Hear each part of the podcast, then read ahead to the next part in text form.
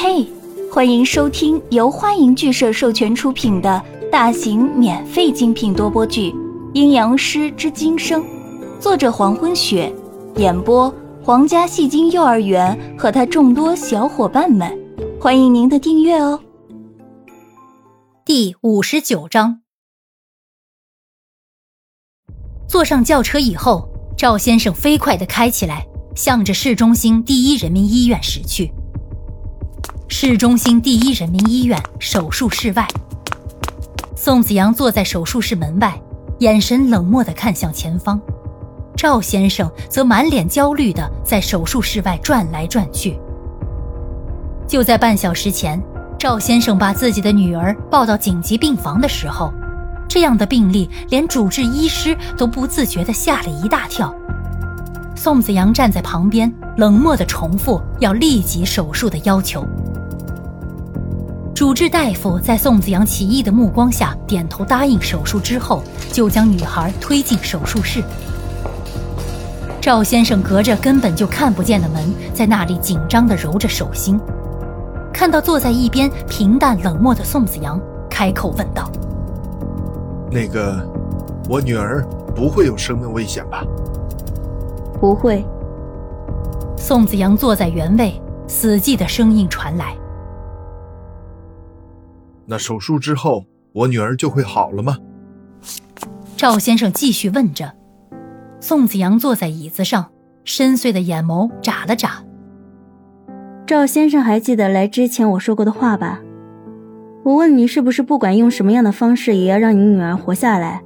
你说是。宋子阳说到这儿，头转向赵先生。在手术后，你的女儿能活下来。但是，会发生改变。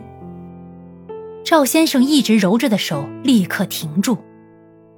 什么意思？被染移于寄居过的身体，就算没有染移鱼钻出身体时的死亡，也会因为染鱼鱼的复制而身体感染。也就是说，宋子阳说到这儿，话语停住。站在手术室门边的赵先生已是满脸苍白，握在一起的手。在微微的发颤，想张嘴说话，却发现连声音也是打着颤抖。你的意思是，我女儿救活以后会会会变成怪物？是成为渔妇。宋子阳更正道：“不是变成，是复制。被染移于寄居过的身体，除了死亡，就是复制成为渔妇。被染移于寄居过的身体，除了死亡。”就是成为一种非人非兽的怪物渔妇。成为渔妇以后，身体会发生改变，柔嫩的皮肤会长出像鱼鳞一样的鳞片，四肢仍在，只是不能较长时间离开水流。所生活的水不能是自来水管流出的水，要是流动不息的河水。头脑清醒，只是不能控制发生变异以后的身体本能，成为。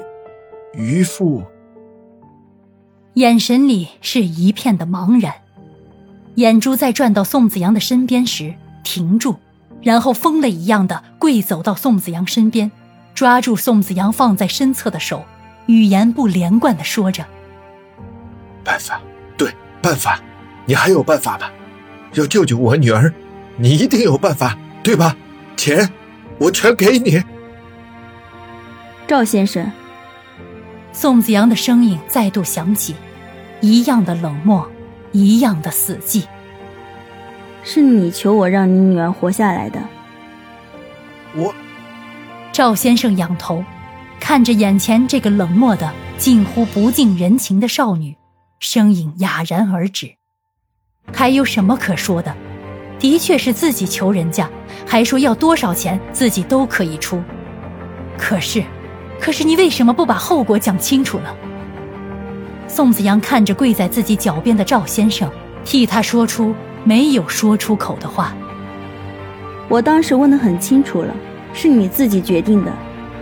还有，如果你当时知道会有这样的结果，宋子阳深深直视赵先生慌乱的眼眸，看向他眼睛最深的地方。如果在知道自己的女儿变成渔妇，你还会像开始那样不惜一切去救他吗？你还会求我救他吗？赵先生身子跪在地上，整个人都呆住了，脑海中不停的回想着宋子阳刚才的话。你还会像开始一样，不惜一切代价去救他吗？你还会求我去救他吗？然后赵先生一直紧抓着宋子阳的手，陡然垂落。如果宋子阳当时就告诉自己，女儿会成为怪物。自己还会像现在一样舍弃尊严、舍弃人格，跪在地上求人吗？如果当时宋子阳说出将会发生的情况，自己可能真的会放弃女儿，自己就不会跪在这里苦求着别人。但是，那样做的话，自己还配做这孩子的父亲吗？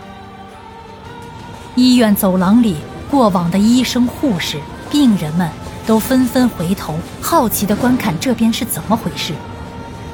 突然，一双手伸出，将跪在地上的赵先生拉了起来，然后语气死寂地说着：“如果我提早告诉你结果是什么，或许你同样也会自责。